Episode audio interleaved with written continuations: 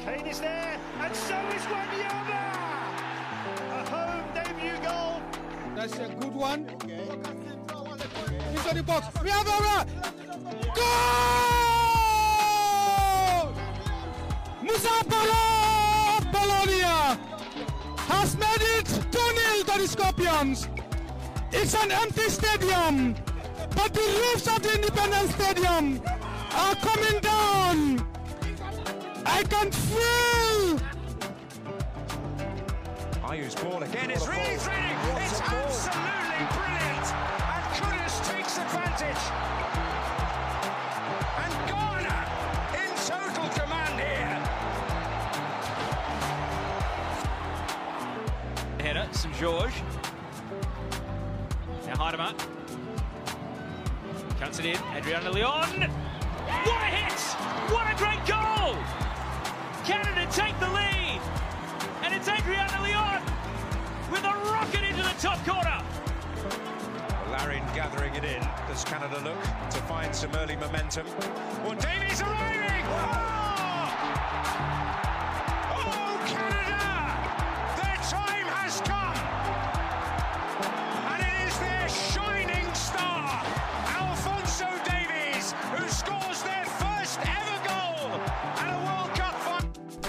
So a Kenyan, a Gambian, and a Canadian Ghanaian walk into a. No, this isn't a joke, guys. This is literally the intro. Um, yo, so back and joy us, man. We talk a lot of football. We got our takes.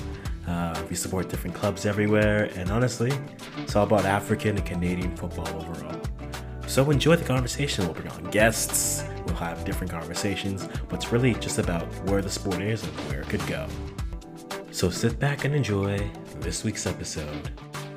You know what? Let's get into this. Let's have a Canadian check in right now. There's a lot of interesting Canadian stuff happening. We have the uh, women who are still fighting for their equal distribution, which, you know what? I don't disagree with. I see the point that they're making. You don't want to have your funds cut the year of a World Cup coming through. You have the U17s who we're recording this on a Sunday night, which means we know who they're playing. They're playing Puerto Rico, probably one of the better of the uh, fourth place teams. Uh, so the pre-qualifiers, they beat Costa Rica in penalties, which means they're going to be facing Canada, and the winner of that game gets to go to the U17 World Cup. And we actually put out a video on CONCACAF uh, qualifiers. Now they're changing, so make sure you check that out on YouTube. Um, the, the format is changing to, to run it down really quickly. Uh, instead of tournaments like they do now, what they are doing is they're following the format that they use for CONCACAF W. So you're going to have uh, six groups with five to six teams in each, and they're all going to play one game each. The winner of the group moves on to the championship round. So there's a qualifier round. That's actually for the women's U20. It's starting in April, 14th to the 23rd, I believe. So you have that. So you have a group. You play everyone one time. Whoever wins that group goes to the championship round, and then you go. And at that point, you play in two groups of four. Uh, top two teams make it to the semis, and then for the women's side, top three teams make it to the World Cup for that age group, and then you go from there. Now, what also makes that important is I'm jumping right into it, so guys, sorry about that. Um, if you haven't, you know, subscribe here. Uh, leave a. this is so everywhere. I apologize. There's so many thoughts here, but to finish off the thought, once if you finish top two, you're gonna buy to the championship round. So because Canada for the U20s on the women's side and the U17s, this will apply to them there. Because they finish in third place, they have to go through the qualifying round. So there's incentives to finishing top two. Uh, and I think that's that's actually an interesting way. Do I like it per se? I don't necessarily like it because you're just adding an additional game and you're adding more teams. Yes, you're giving teams more competitive matches.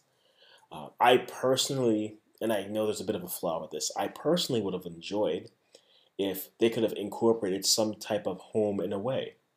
You know, actually have teams have to play home and away in that sense. So if you're playing three games, if you're playing five games, you play either two home or three away, or three home and two away.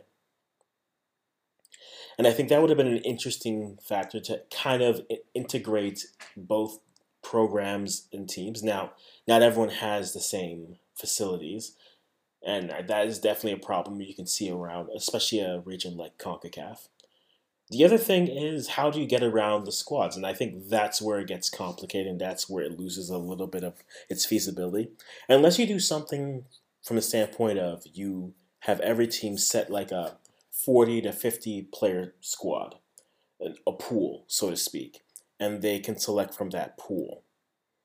And they can only select from that pool up until the championship round, especially going from the back and forths. I think if they did something like that, that would make it interesting, but it's not without its flaw. So, all that to say, because of the new uh, format that's there, um, there is incentives to finish top two because if you improve your rankings, you give yourself the opportunity to not have to go through qualifiers. You can just go straight to the end, which either works or doesn't. And we kind of see that from there. And then we just have, you know, we have what's happening in Europe in the European leagues. We had the first round of the Champions League going on, of it resuming, some great matchups, some great results. We got the Premier League. Manchester United is for sale again. Maybe not, according to some reports. And yeah, I a lot to talk about, a lot to go through, but yeah. So I want to give a quick Canadian update, but before I go to Canada, you know, I gotta. We've missed a lot.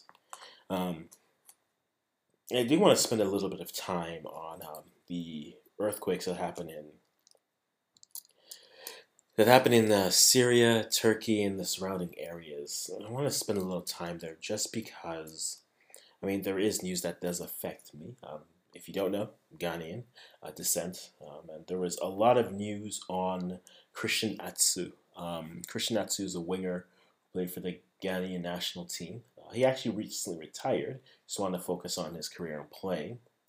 Um, he played in uh, Portugal at Porto. He then went on and played in England for Newcastle, Chelsea, a little bit for Everton. Newcastle was his last club.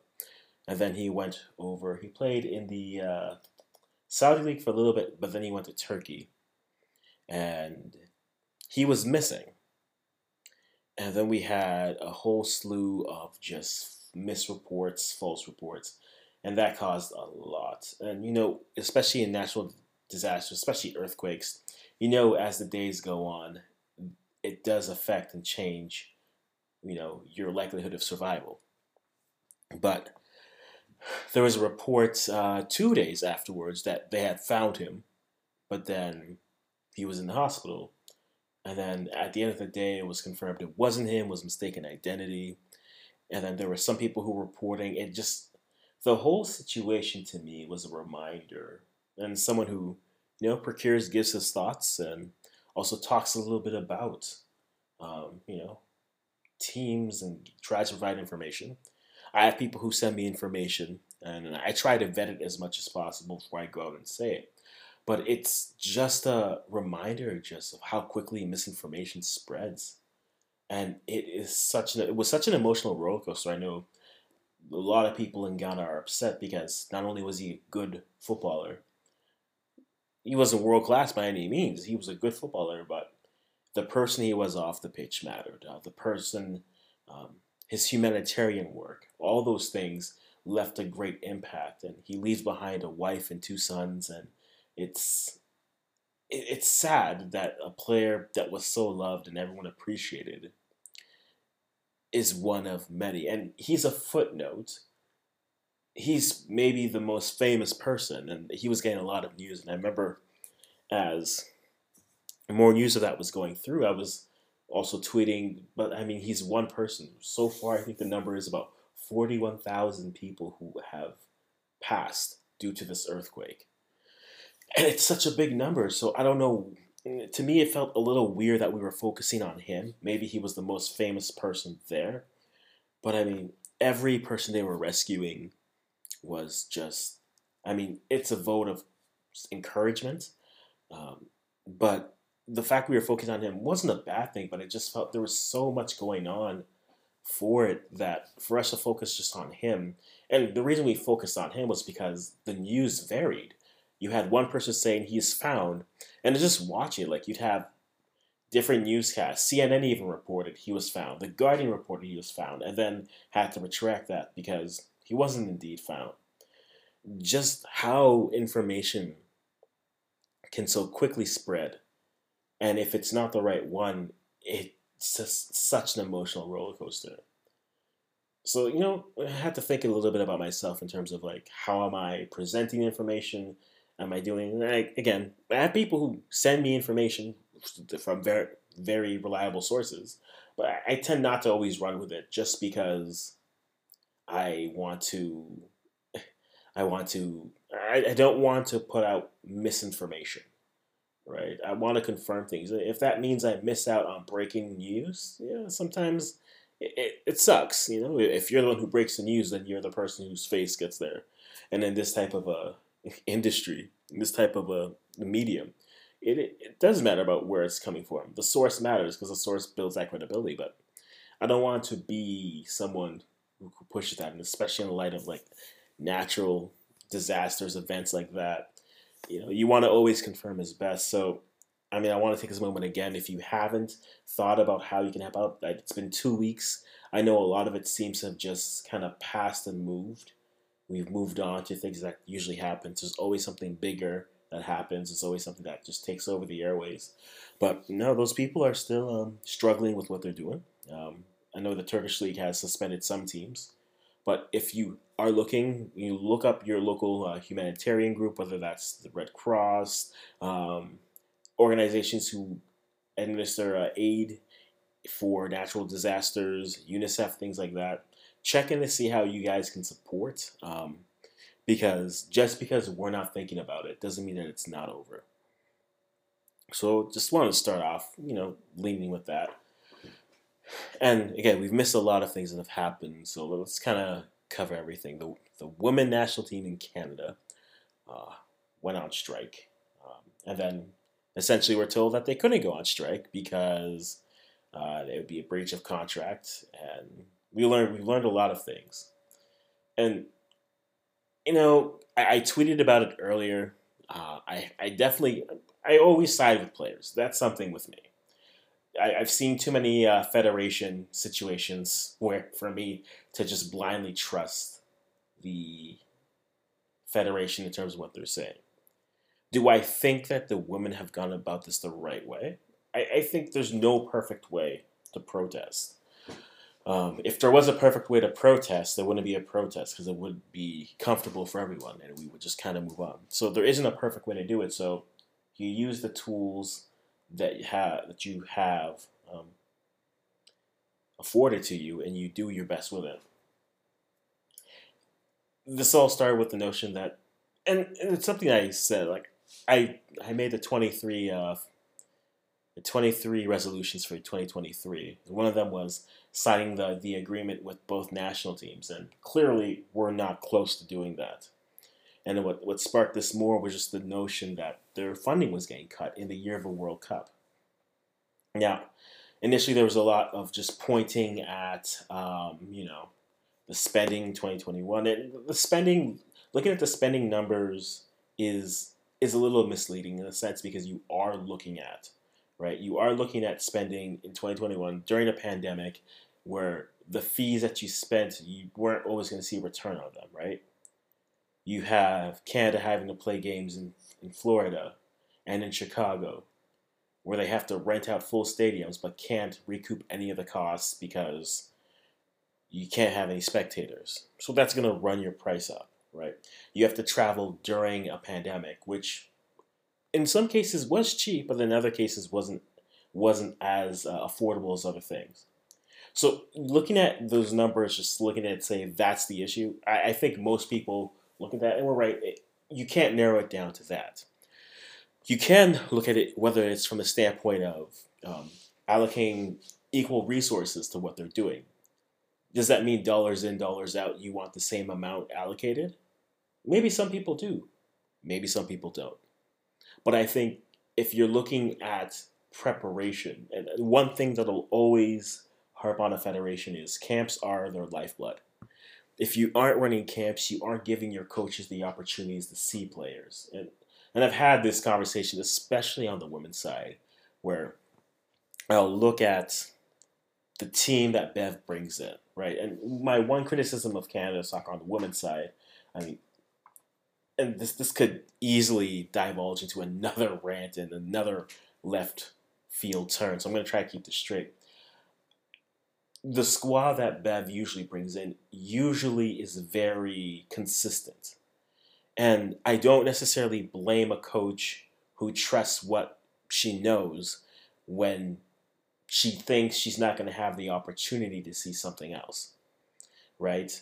I can't be mad at someone who only picks the reliable thing versus using the other tool because she needs to get the job done and she doesn't know how many other chances she's going to get. It sucks because then we have situations like a player like Victoria Pickett who feels like is what player 29 on the depth chart and just hasn't got her opportunity with the team. Right? You see a player like uh, Sarah Stratigakis or Clarissa Larisey who made squads but haven't had the opportunities to play and showcase. Now, granted, you have to be able to perform um, in training. There's no doubt about that. But in order to see them in game situations, now it's unfortunate that we haven't been able to see those types of players.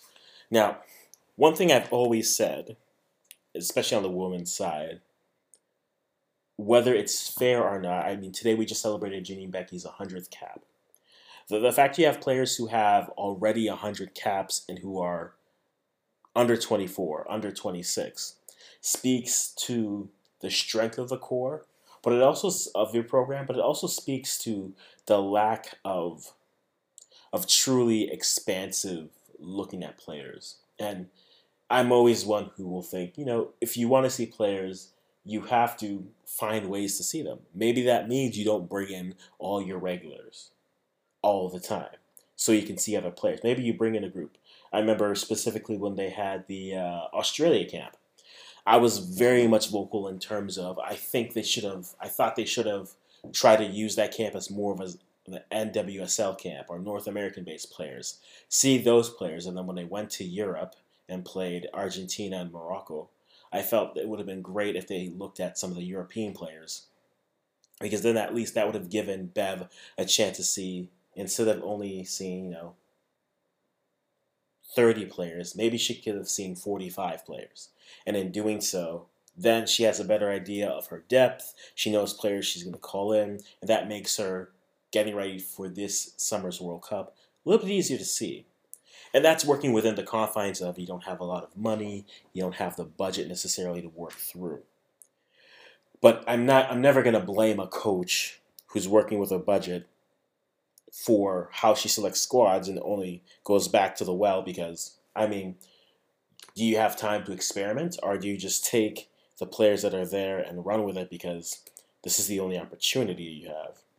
So I, I feel for the players there. I feel for the players and some of the fans as well from the standpoint of they weren't going to have a friendly on home soil before the World Cup. You couldn't even have a proper send off now, the men didn't, well, the men squandered their chance because, you know, labor disputes, you know, so what are you going to do? But the fact that you had a team ranked sixth in the world coming off winning the Olympics, and yes, I know, at some point, you're Olympic champions until you're not. I don't want to harp on it, but it's true. That is what they are. And you're not sending them off with a home game at least, meaning the last time they would have played at home would have been a friendly before CONCACAF debut it it's it's a little it, just feels a little bit like we aren't focusing in on the opportunities. And this to me ultimately always falls on the federation. And when i look at canada soccer specifically it just feels like we've had opportunities. Like if you're gonna if you're gonna talk about funding that you're missing right we had a team win the olympics gold medal and we weren't the cupboards weren't stocked for them. Granted, it's a pandemic. Sure, I understand that. But the cupboards aren't stocked for them where you can recoup some of those costs. Right? You have kits that you're looking for just to purchase that seem like you were pulling teeth to find. Right? you're you're there's there's merchandise, there's support, there, there's aspects, and yes, I know they brought in the Canada Red program, and for you know trying to get sponsorship, which essentially works like the Voyagers in that sense. But if if you're gonna do that, you might as well just stay with the Voyagers and kind of run it that way.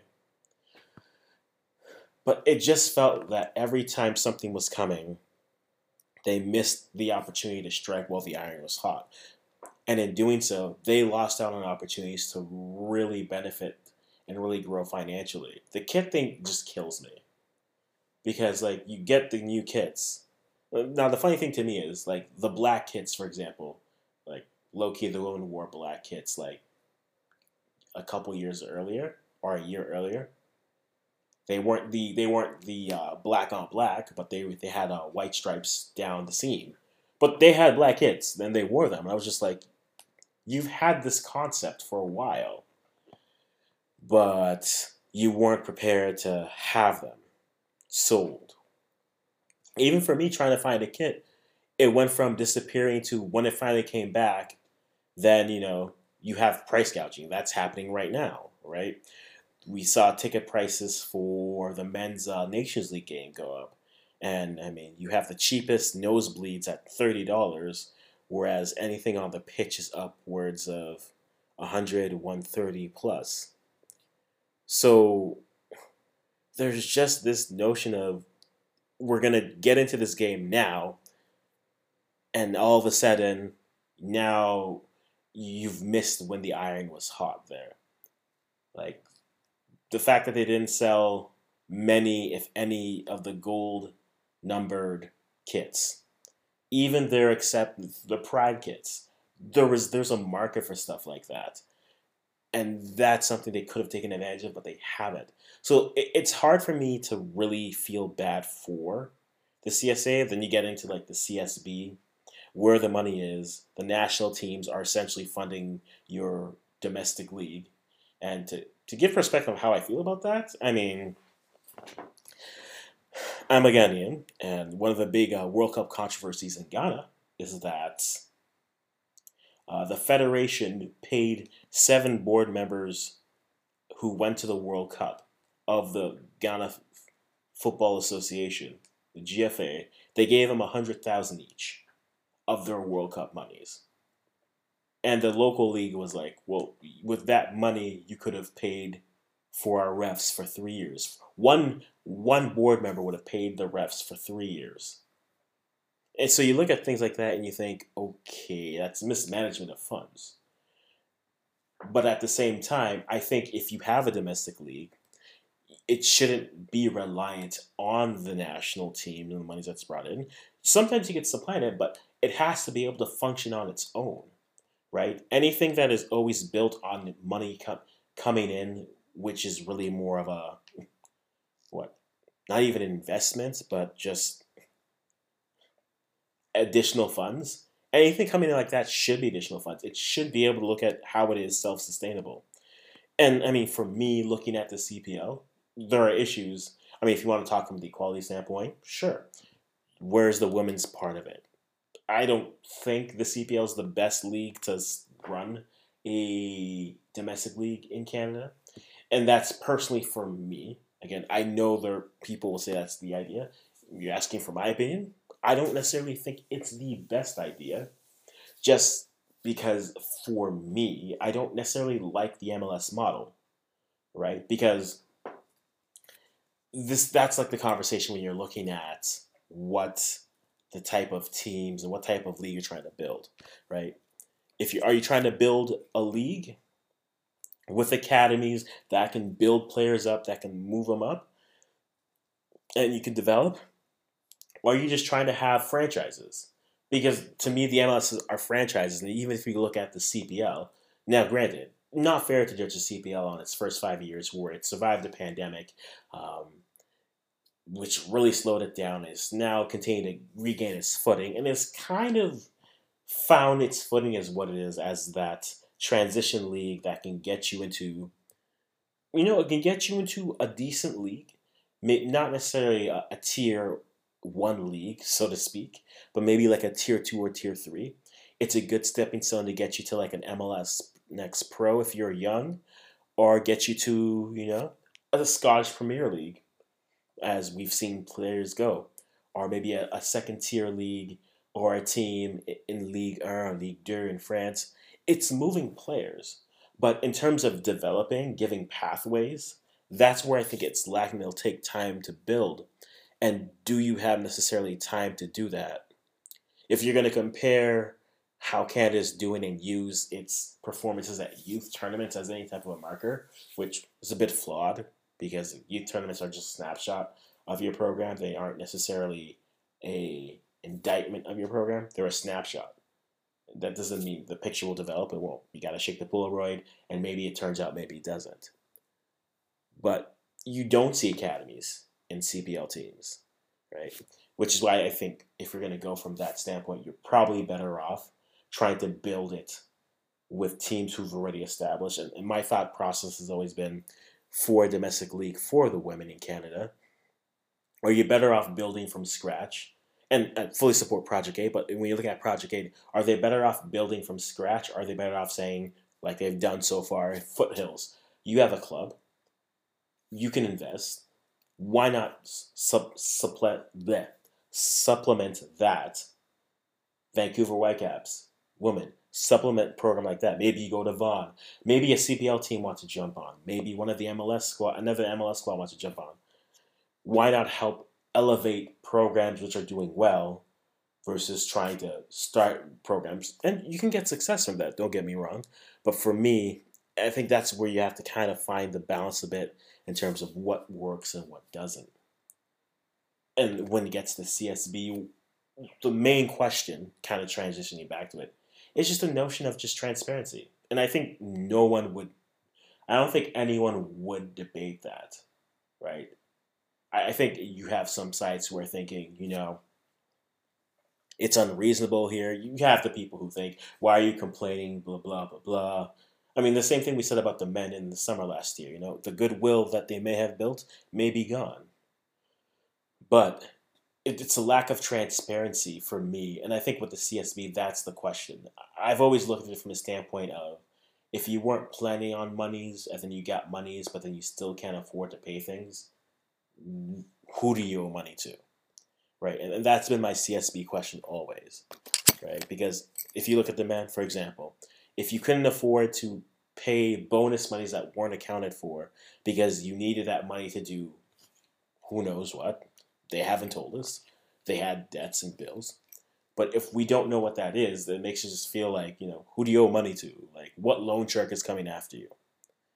And it's difficult because, on the one hand, you have things like One Soccer, you have the CPL, who are beneficiaries of the CSB. But then you see, you know, other things. I'm a big proponent of running camps, especially on the youth level. We're not you're not seeing those, right? We're supposed to celebrate when we run a camp six months before a youth tournament, while we watch other teams. Yes, other teams with other resources, but other teams decide, you know what? When do we start to prepare for the U17s? When this current tournament ends. You know, get a group together, send them somewhere, go to the States, train, see players, go over to Europe, play friendlies against teams, test their abilities, and then you allow a coach to see a variety of players, and ultimately then you can build a squad from there. It's tough, but I, I think looking at the CSB question, if there was any level of transparency, it'd be easier to have a conversation. But both on the men's side and the women's side, I think rightfully so, asking for clarity in terms of what that number breakdown is, and especially looking on the women's side, giving them the resources they need to perform at a World Cup coming. This is a World Cup year, and I think they deserve all the resources that they can. And it's not a thing. The interesting thing is this theme of cutting back on what you've spent isn't just a Canada soccer thing, right? The company that I work for, that's a conversation we're having.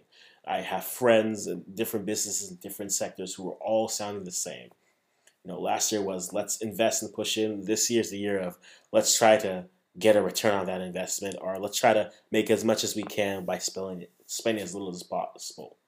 Does that always work? No. But they have an opportunity to kind of build and grow, but it's tough. So I'm curious to see how this kind of does break down. I know there's points that I've probably missed that'll come back to me, but I, I'm hoping that there's a resolution found because heading to a World Cup year, plus after that they do have Olympic qualifiers, you need some sort of resolution there. On top of that, you have Nations League for the men's. You have the Gold Cup for the men's that's happening.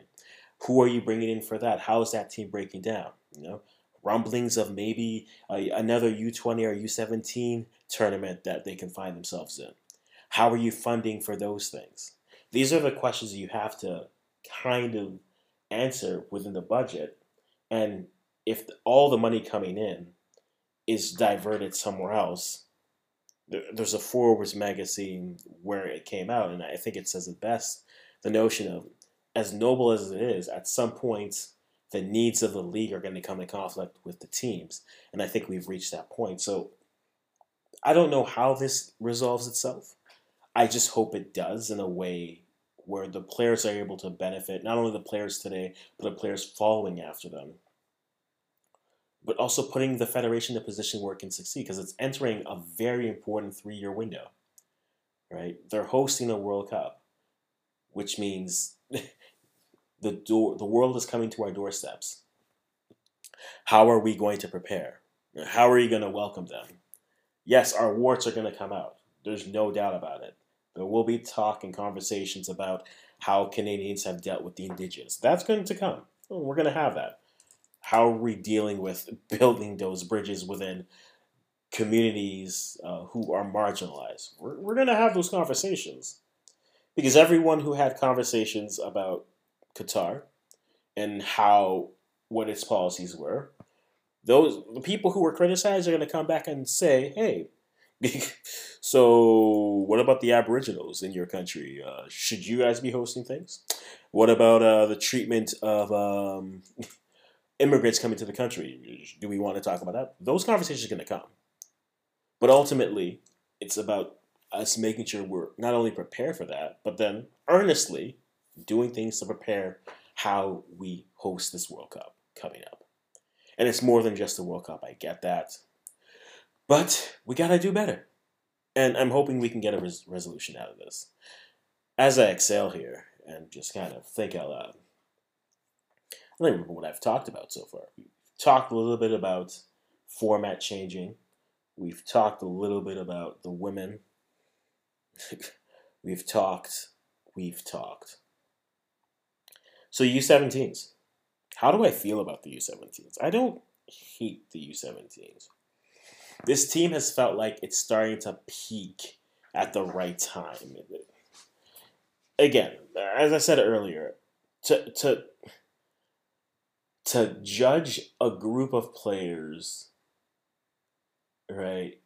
And when we were having conversations about the U20s, for example, the women U20s at the FIFA World Cup for them, we were bringing up points about well they don't have professional minutes and they'll have this and i said all those points and one of the other things i said was but then we're also evaluating a country's development program off of three days of tournaments play in seven days right the thing when you look at FIFA, CONCACAF tournaments specifically, they are built for teams who try to win tournaments and not games. So what I mean by that is bring in the players that you can trust. If you're going to go to a CONCACAF tournament and you only trust 15 of the 20 players you brought, you're basically limiting yourself to at best a quarterfinal ceiling. Because you're playing games every other day, need to rotate the squad to keep them fresh. And that's something that the women learned on their side, right?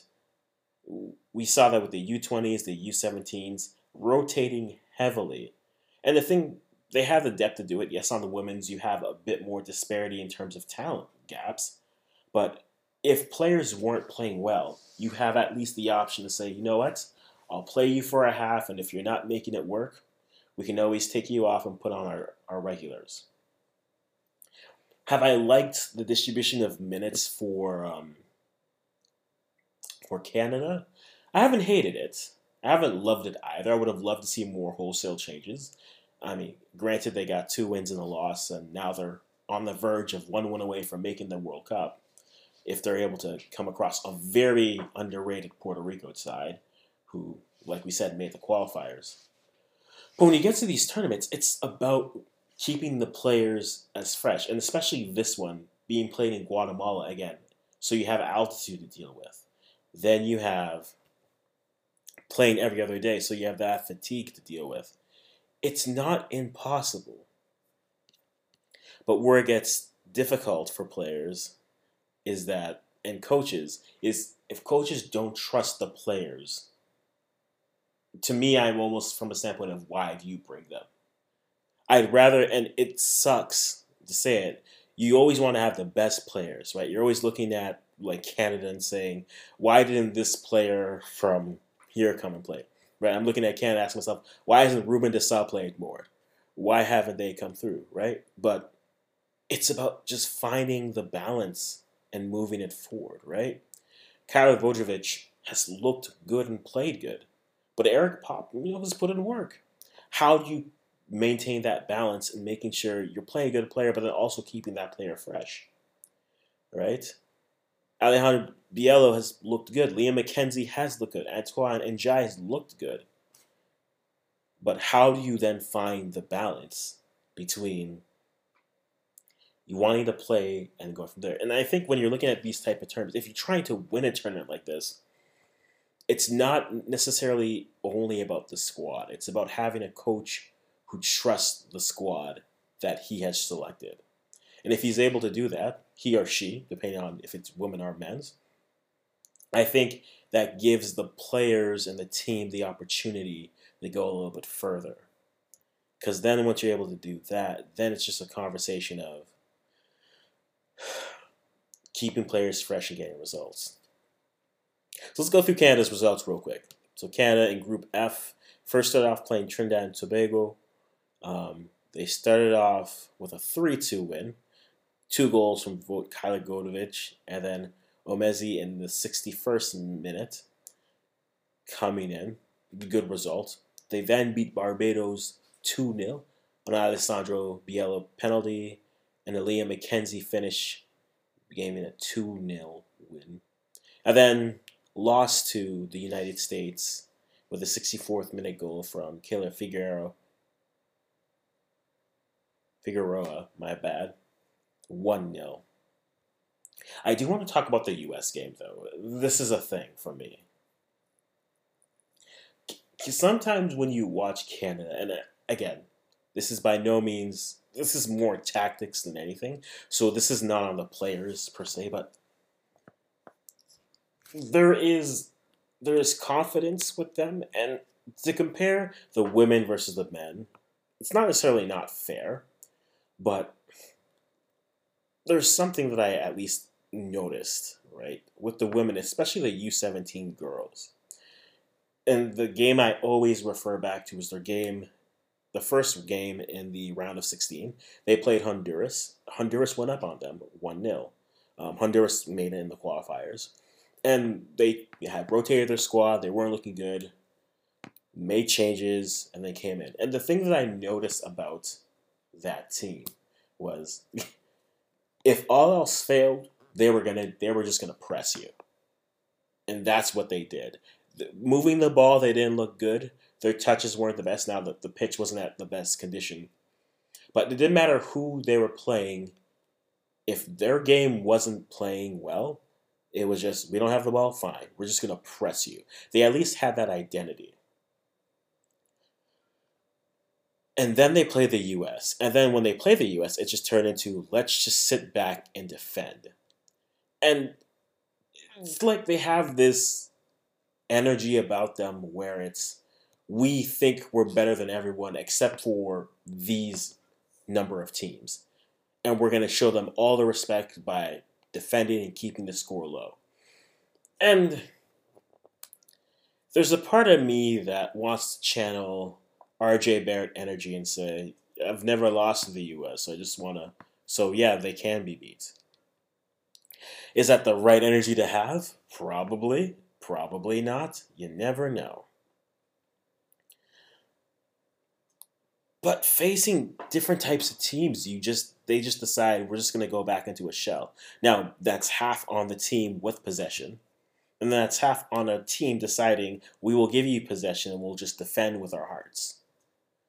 And against the U.S. on the men's side, it felt well, Andrew Olivieri did that, and I, I mean, if you're gonna lose that game, I would have rather them lose that game trying to play a little bit more direct. I would have loved to see the team try to possess a little bit more. Will they try to see the team be a little bit more aggressive? I think that's a coaching decision, and you can't play fearful because if you play fearfully, the other team will take advantage of the space and the things you do even against Haiti in this round where Canada won 3 0. Haiti had chances. They just weren't, vi- they were not putting anything on frame. And that's kind of what left them in this their position where they lost 3 0. But by just what they were able to do, they just couldn't get balls on the frame. And if they were able to do that, I think it's a different game altogether. But there's this notion I think going against a team like Puerto Rico, Canada's probably going to come out a bit more aggressive, trying to take the game to them. Hopefully, able to get a few goals early and just force Puerto Rico to come at them. But Puerto Rico's a side that they scored goals. They are a side that knows that they can score goals. So they will come at you whether they're down by three or whether they're down by one. They're going to play with the ability to score. And can you win that type of a game? Canada hasn't played that type of a game yet. So I'm curious to see if they're able to. Um, I think Puerto Rico will push them a lot more than people realize. I know it's the upset, but hey, you they were able to pull it off, which means that side has quality to it. So I'm a little bit curious to see if they can win that type of a shootout game um, and go through. I think Canada definitely has the ability. The problem is that again, you're dealing with 17 year olds young players in their careers.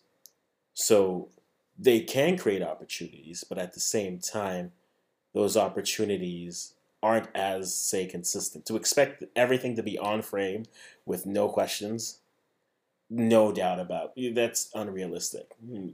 But I think a side like this is hungry to prove a point, and I'm very excited to see that's the results of those matchups going through.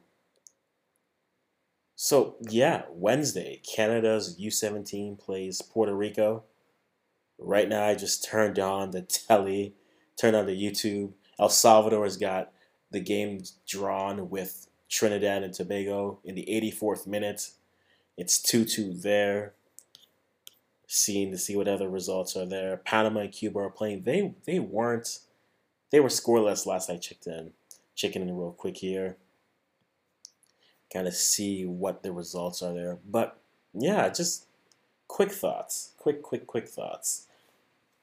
I said as my entire my quick thoughts turned into what a solid 45 minutes of me talking. I hope this makes sense. If this doesn't make sense, I'm sorry. But yeah, those are just some quick uh, Canadian thoughts um, going on here. We, I am looking forward to getting a few things going. We're going to get uh, our new Canadian citizen Nelson on the pod back again, talk a little Premier League, uh, talk to him a little bit about what's going on with Manchester United. We're also going to talk a little bit about Champions League, prepping for the Women's World Cup, and other just interesting football stories that are coming through. Guys, thank you for spending this uh, day with us. Uh, Canadians out there, happy long weekend. I hope you guys enjoy the time uh, with your families. Um, apparently, Lent starts soon, so I mean, I've, I've lost track of time this year. But that's all we have today, guys. If you haven't already, uh, get, leave us a review, leave us a like here on the pod, whichever platform you're watching, and also check out our YouTube channel. Uh, we did put up a video, I did at least, on the new format uh, for youth tournaments in CONCACAF and what that will look like and what it means. So make sure you do check that out, and uh, make sure you follow us on Twitter, social medias from there. This has just been a question from the African saying thank you for spending some time with us. Enjoy the day whenever you're listening to this, and until next time, Bye bye for now.